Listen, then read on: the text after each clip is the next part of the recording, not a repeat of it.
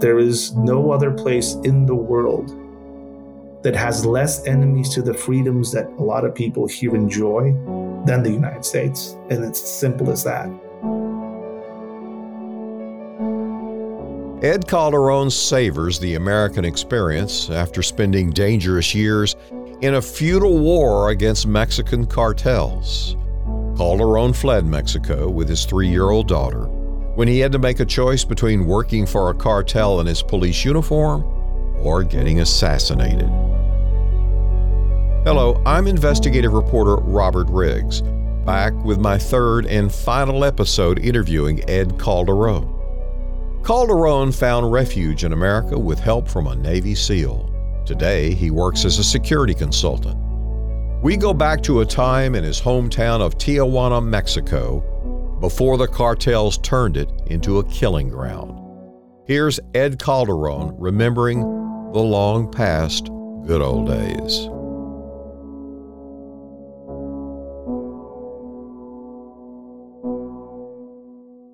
it was a pretty sweet place to grow up. Mm-hmm. I grew up with a lot of freedoms. I mean, this is Mexico. People that have gone to Mexico for the weekends uh, or on vacation and rode around the back of a truck across the city as a kid. Uh, you know, paid off a few cops after getting caught uh, drinking and driving when I was a teenager. This this is just a wild place. It's freedom, but it, it wasn't danger. It wasn't dangerous in that way growing up until it was somewhere in the uh, mid 90s to early 2000s. Uh, whoever owned Tijuana back then was probably Arellano Felix cartel started to weaken in its control. And Sinaloa cartel forces started kind of like creeping into Tijuana and a war broke out, a war that consumed a lot of my friends, a war that touched my family in a lot of ways. Uh, a few of my family members were abducted and uh, ransomed off. Um, so you, you saw this phenomenon of turning into it was a great place. You know, I grew up in playing punk bands and playing in backyards across the across the city, making a bunch of friends, and it was great. And then it wasn't. Nobody wanted to go out anymore at night, and it, there was a curfew installed, and people were getting murdered and picked up and abducted, going missing, and women would go to a party and not come back. I was uh, studying medicine. I was on my second year of that, and the economy went into toilet after 9-11 so i had to look for options and the option i found was a, a newspaper advert asking for young unmarried men who were willing to you know make the uh, ultimate sacrifice i guess. Uh, somebody that had didn't have a lot of direction and had nothing to show for as far as uh, you know what i've done in my life i said let's let's figure this out. I found myself in a paramilitary training camp. I thought i was going to be doing police work and I found myself being uh, trained by former members of the GAFE, which are SF guys. Some of them actually turned into the Zetas later on. And they were very much training us for urban combat and, and warfare in a lot of ways. Later found myself being trained by members of NSW in Coronado uh, for two training cycles and NCIS people. So it dawned on me later that uh, I had more in common with these guys coming back from Afghanistan as far as my experience than uh, some members of law enforcement that law enforcement that I would meet uh, in the United States. I was fortunate enough to meet and be under the command of a man called Lieutenant Colonel Leyzaola, who was a very influential figure in my life, legend in in Mexico, uncorruptible dude, multiple assassination attempts on his life. The last one took the use of his legs. He is the real deal people say and talk and assume things about him. The dude lives in a wheelchair and he has a bunch of uh, issues after the war. He basically took uh, control of, but he took that he took not only Tijuana off the most dangerous city list on the planet, but he also took the city of Juarez off it uh, for a while.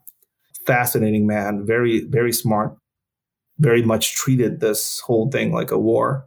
He left, and along with him leaving, a bunch of politics got involved in some of the work we did. And since we did that work during the time of a conservative presidency, the incoming presidencies were not of that uh, political opinion or inclination. So everything we, we did was turned into wrong things. You guys were wrong for doing that, and everything got got uh, shit canned, if you can say that. But a lot of the people that were fired or let go during my time there, because we were put through FBI background checks, polygraph tests, and our financials were looked at with a magnifying glass. A lot of those people that were fired under those grounds were hired back because all of them won this lawsuit where they saw it as unconstitutional that they were fired for not passing a polygraph or for not showing up for a test. Now you had all these cartel guys basically being back at the office, their pay,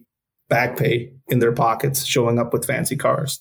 I owned a single car throughout my career, and I've always made it a, a, a, like legit trying to keep myself on the straight and narrow and risk my life doing so.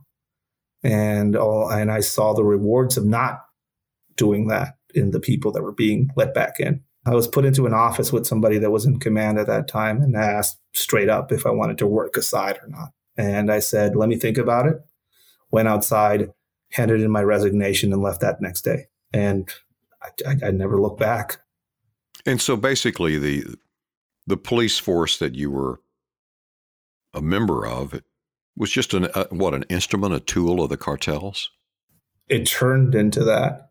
It wasn't for a while. It was a legit effort being made by people with money who got politicized and had candidates win elections to try and put this stuff in control. And their best answer was to militarize the drug war with a lot of issues with that. And a lot of mistakes have been made. And I think it wasn't the best call at the time as, as far as how it was done but it was a clean force for a while while I was there. There was some people would get corrupted along the way, or some things would be an issue, but there was we were we were feared. There was if these guys come, what are we going to do? There was some of that specifically when Leyzaola was with us, but that ended. And when the cat's away, you know the the mice will play, and I think all of that started seeping back in police organizations change name every incoming governor, president, because they want to get rid of the sins of the past. But by doing so, they also get rid of a lot of the talent and a lot of the people there that actually did a good job. And uh, there's no continuation of of knowledge, of experience in any of these police forces. The guys that do a good job, and I know some of them that worked with me, most of my friends that were there with me working there are now either in the private sector, be earning way more, or some of them are somewhere else doing God knows what with their skill sets. What I see is an effort being done to basically corrode the institutions that did a lot of good for the country of Mexico in the time that I was there, just because they're attached to a certain political party. I've always said this that Mexico has a problem with amnesia. Every five years or six years, which is the presidential term, we forget about all the good and all the bad, and we start over again. That's why every every every new president comes into Mexico. There's a new federal police. There's a new uniform that they wear. There's a new name that they they have. You know, I went through in my career. I went through seeing them in the back of my truck dressed in a gray uniform with a, with their giant G3 rifles. Uh, we're all members of the army who are just dressed differently. To seeing AFI, which is like the Mexican FBI, very corrupt institution, to seeing the Policía Federal, who did some powerful work and did some great work, but also there was some issues and some corruption there. And now you're seeing this National Guard unit that was started by the current president, who said he didn't want to make the mistakes of the past, speaking directly about Calderon, who militarized the drug war. He said, I'm not going to have the military on the streets. We're not going to have a military commander of anything. It's all going to be civilian. And we have a militarized federal police force. yeah. So basically doing the same thing, just different uniforms, different names. And mind you, when I got out, the solution for the government was to put a bunch of us in a truck to patrol problem areas. What do you think they're doing now? Exactly the same thing. So this, it's been decades, and we're still at the same trying to trying to kill the same snake with the same hammer, and it's not working. As far as what the U.S. should be, or Americans listening to this, like, what does that have to do with me? Well, you pay for it.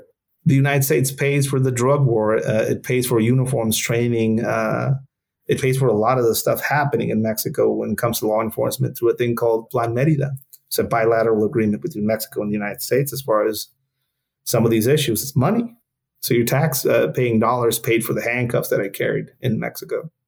They paid for some of the uniforms uh, with some American companies behind them. The, the trucks we were we were driving were all Americans, uh, American trucks, because there was an agreement, a bilateral agreement to just use those types of trucks, which in my mind don't make no, no don't make any sense uh, for the work they're doing. But since it's an issue related to an international agreement, that's that's what they have to buy and that's what they have to use.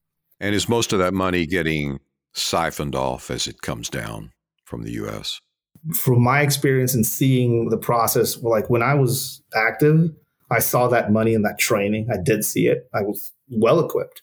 We were one of the best paid policing organizations in Mexico at the time, if not the best one. We were certified by an American certific- police certification organization called CALEA. I mean, there was efforts being made to like legit make things better. And that money now is, I don't see that money. If it is, is still being sent down, which I think it is, I don't see where it's being put. So it's, it's in somebody's pocket, probably. You did this for what, 12 years? And why did what drove you out? I don't know how you went to work every day. You must have gone to work wondering who can I trust, who's got my back, and what's going to happen to my family. Number one, I didn't have a family when I started, so it was just me. Uh, when I say I didn't have a family, it was I've been on my own since I was about thirteen. Some mm-hmm. family issues, so I was I was feral and running around, so that wasn't an issue for me. So it made me a perfect candidate for this program that they had. Later on, though, like I started to want that for myself. But realistically, there's a quote I heard in, in, a, in a, an American show, True Detective, I think is the show. Great show, by the way. Be careful of what you get good at, is what they say as a quote in that show. And I realized that I was, I professionalized myself in a job that only mattered or worked if I stayed in the job that I was currently in. Mexican policy is this if you get fired or if you quit a law enforcement agency job, you are unhireable for another law enforcement agency job. At least that was the case when I was active. Unless I was commissioned to a federal agency, unless I was commissioned to another agency, if I wanted to quit my law enforcement job and find another law enforcement job somewhere else, while they were doing my verification, it would come up that I had already belonged to a police institution, and that would immediately disqualify me from a job. So, in essence, I had no options, no options at all. What kept me there was need. I eventually got to a place where I had a kid, and that changed everything. You know, the invulnerability aspect of it that we feel when we're young. Like uh, I, I had this whole concept that this Jesus concept is we're gonna I'm 30, 33. You know, I'm gonna get 33 and I'm out probably in this job. Like I was expecting a bullet any day, and it just never got to me. And I, then I had my heart ripped out of my chest, and I had this girl, this kid with me, and that just changed everything. I, I really started thinking about more about longevity and staying. That specific thing, staying alive. Did you get direct threats or did, was it just clear that you can't do the right thing? I, you're seeing what happens yeah. to other people around you yeah. if they do do the yeah. right thing. I I basically kept myself attached to command structures that I knew weren't on the take. So I went from person to person as recommended because we were all part of a small group, internal group that we did the work and we we're there for the right reasons. But eventually they ran out. Basically, there was nobody left to basically work with who I knew was on the up and up. There was uh, phone calls to secure phones that were supposedly secure, threats, things left in houses. Not that never happened to me, but a, a few of my friends had uh, funerary crowns, flower crowns left at their houses. Direct threats from members within the institution you're in, where they will approach you and say, "Hey, so and so says to be careful, and we're going to get you if you don't do this." You know, that type of thing happened regularly. Or you go into a place and the federal police shows up and they're like, we can take it from here. Why? Because we can. and you can't ask questions. I mean, you're in the you're in the site basically. Mm-hmm. It wasn't easy. I think the best thing that could happen to me was to have people like Lieutenant Colonel Leyzaola and a few other people in command that were Leyzaola basically created the organization that I was in from the start, from the program to the training to the certification to us being on the street.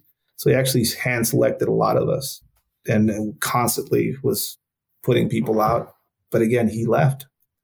He, he, taught me how to work, and people that he brought with him taught me how to work, and I, that's I'm a product of them and their work and their attempt at saving things, uh, which I think worked for a while. I think they kept the uh, tide away for a bit, but we don't have enough. Like they they all left, and I found myself in a room with people that I didn't want to work with anymore, so I had to leave. After this message, when we come back, I will talk to Ed about how he is teaching lessons learned in Mexico's violent atmosphere to American law enforcement and to civilians for self protection.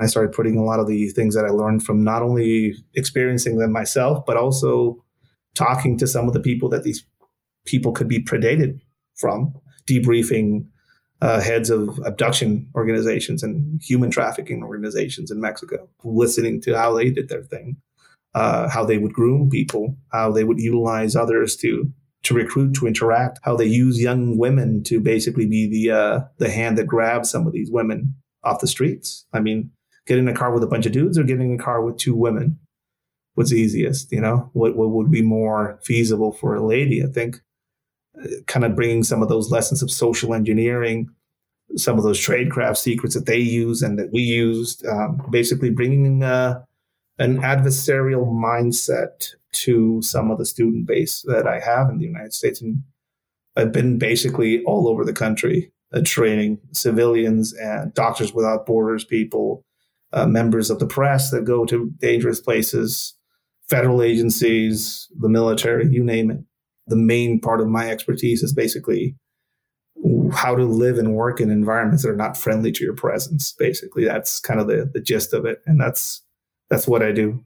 That that's led me to like uh, write for magazines uh, and and be a part of even political conversations. I've been invited to some Senate hearings and I've talked about some of the issues in Mexico in that way as well. So I'm an advocate in a lot of ways of people like myself who have had to leave environments like that. And you, your teaching has included the occult practices that the cartels use. Explain to the listeners how they're using these and because it's human sacrifice, cannibalism. Yeah. So there's a lot of static in the world when it comes to some of these issues as far as the occult element in Mexico. Mexico as a whole is a very spiritual country. It was one of the most Catholic countries for a long time in the world. And along with the spirituality, there's there's an avenue and a doorway for certain dark practices to kind of seep into it, specifically in a place like Mexico where violence and criminality run rampant without checks and balances the first exposition that most Americans had to some of this was through popular culture and media. Most people's first uh, interaction, visual interaction with the cult of Santa Muerte, for example, the veneration of death that comes out of Mexico, very old, it comes from seeing Breaking Bad and seeing uh, some sicarios basically go to that altar to ask permission to kill Walter White, for example. But it's a very exaggerated image that was portrayed. Santa Muerte, out of all of the uh, traditions out there as far as occultism, is probably the most benign one. And I can tell you this for a fact because I grew up in it. There's no a sacrifice, there's no blood, anything.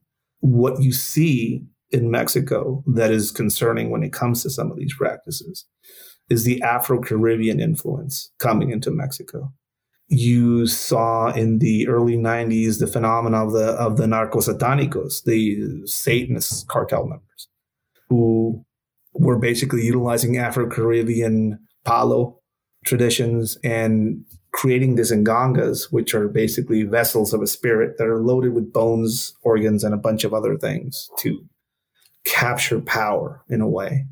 You saw the murder of an American and whose brain was utilized for one of these ngangas by a very known, his name escapes me right now, but it, it was a very known cartel occultist uh, guy uh, who was killed in a shootout after that. Uh, but you start seeing parts of it.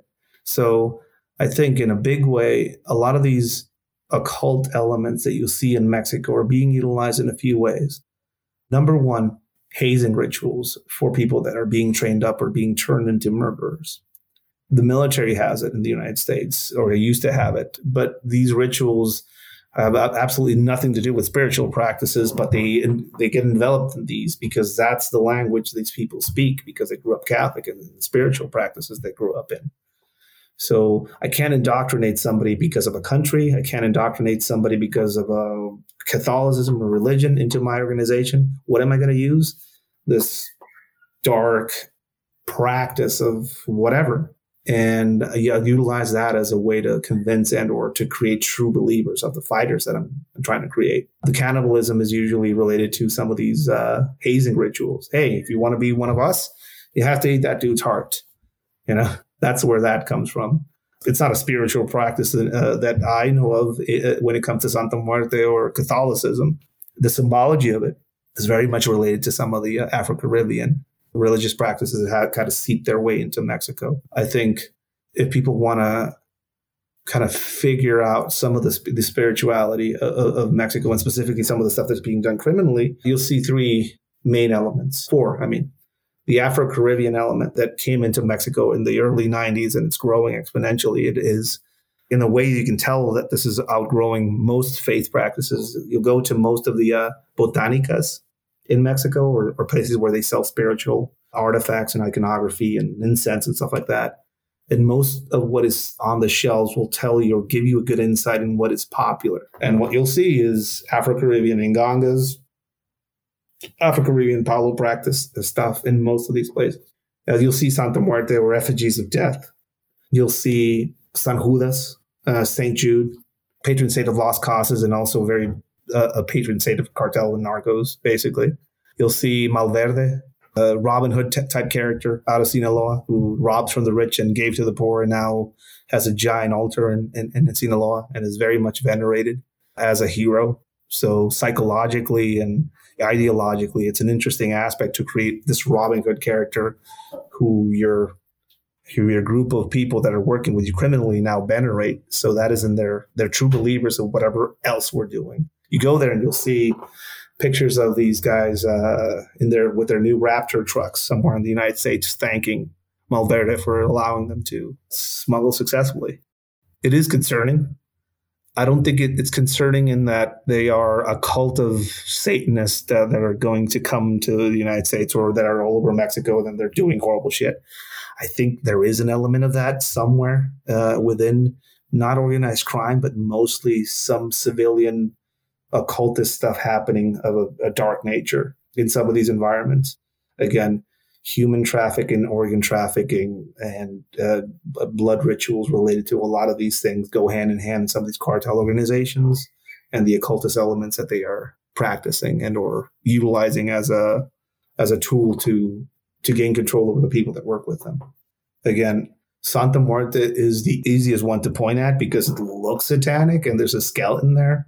But deep down inside, it's only a veneration of a duality spirit that probably comes from pre Hispanic times where they're venerating life in the form of Tonantzin or the Virgin of Guadalupe, and on the other side, death in the form of that Reaper. If you see both the venerations, they're the same and they're harmless, realistically. These are desperate people praying to uh, forbidden saints. So these are marginalized people, and marginalized doesn't mean criminal, you know? People who work in the sex industry, people like myself that uh, that were working in a job that was very dangerous and very much vilified. Uh, I grew up with the tradition, and Santa Muerte was part of the ways that uh, a lot of us were taught to overcome the fear of death. And it was very much utilized in some of the uh, organizations that it was a part of to convince us that that just shouldn't be something that we, we should fear because she was on our side. So I could see the ways that this has been utilized as a tool in the past, specific and, and the present, and how the power it has over people and how you are now seeing it all over the United States. Uh, I went to a Santa Muerte uh, shrine in Connecticut, out of all places. So it's it's here. It's uh, it's it's it's out there. As far as it being nefarious or evil, I think it, it all depends on how people use it. And I think it's being utilized as a tool of control. Uh, an old witch in Mexico told me this, and it's a pretty fascinating thing. She said, Black magic at its core is only a form of weaponized psychology, Ed. The curse doesn't work if you don't know about it. And I think that was a very powerful statement when it comes to some of these practices. And I think it's very much being utilized as weaponized psychology. Calderon describes himself as a pro gun, pro family conservative. He has visited almost every state in the Union and says he was most fearful in Baltimore, of all places, more fearful than some cities and towns in Mexico. I see a country very divided. I see people fostering that division. I see people that don't talk to each other just specifically because of what they believe. I see a I see a lot of fear being expressed by members of the United States. You know, I, I see suspicion with neighbors and a division being very much utilized as a political tool. It's scary. Obviously, I am invested in this country through blood. My daughter is gonna, her future is, is in the United States. And I think, if anything, I, I came to this country with uh, money in my pocket and a three year old in my arms. And I hit the ground running when I say I hit the ground running, how can I help? How can I work? Uh, even though outside of the uh, immigration office, there's a bunch of people handing me a bunch of ways to get free money from the, the system if I wanted to. I never took any of that, and I just legit hit the ground running because I want to earn it. The American dream is very much alive and real. I think the idealist notion that the America is all good is poisonous. It is not all good. That's why we work. That's why we make it better. It's a constant struggle. It's a constant fight. I'm very much proud to be here. I am concerned about I'm concerned about some of the activity that the government government is doing across the world and in in the country. But there is no other place in the world that has less enemies to the freedoms that a lot of people here enjoy than the United States. And it's simple as that during the COVID epidemic, produce wasn't uh, in shortage on the supermarket aisles. Toilet paper was. So it means that uh, illegal immigration is essential work. Like we need to ask these questions. Some parts of the United States uh, during uh, this the the uh, the troubles of the past few years didn't have the 911 services to respond to their issues. And this is the United States. I think there's a lot of soul searching we need to do as a whole in a country and division is not going to do anything to help that. My immigrant experience of the United States, and people can talk shit about the country all they want. I'm not from here, but I am trying to earn my space and place here. And I think everybody should have that attitude about where they are standing. There's no other place like it in the world. There's no other place that will offer you these opportunities, the freedom to do things and also the resp- the responsibility that this country has to offer you as far as being able to make a difference and and and, and an influence. There's no other place on earth like this. And I think it should be protected at all costs. Ed Calderon, that's the last word. Thank you for coming on the podcast. Thank you for your service. And welcome to America. Every time I hear that, I feel really warm inside. It almost makes me want to cry. So thank you for that welcome. In closing, here's my reporter's recap and reflections. The United States has survived for 250 years because its leaders recognized and repelled threats. But in the current environment of polarization, will the U.S. recognize the national security threat on its doorstep? You've been listening to the True Crime Reporter podcast.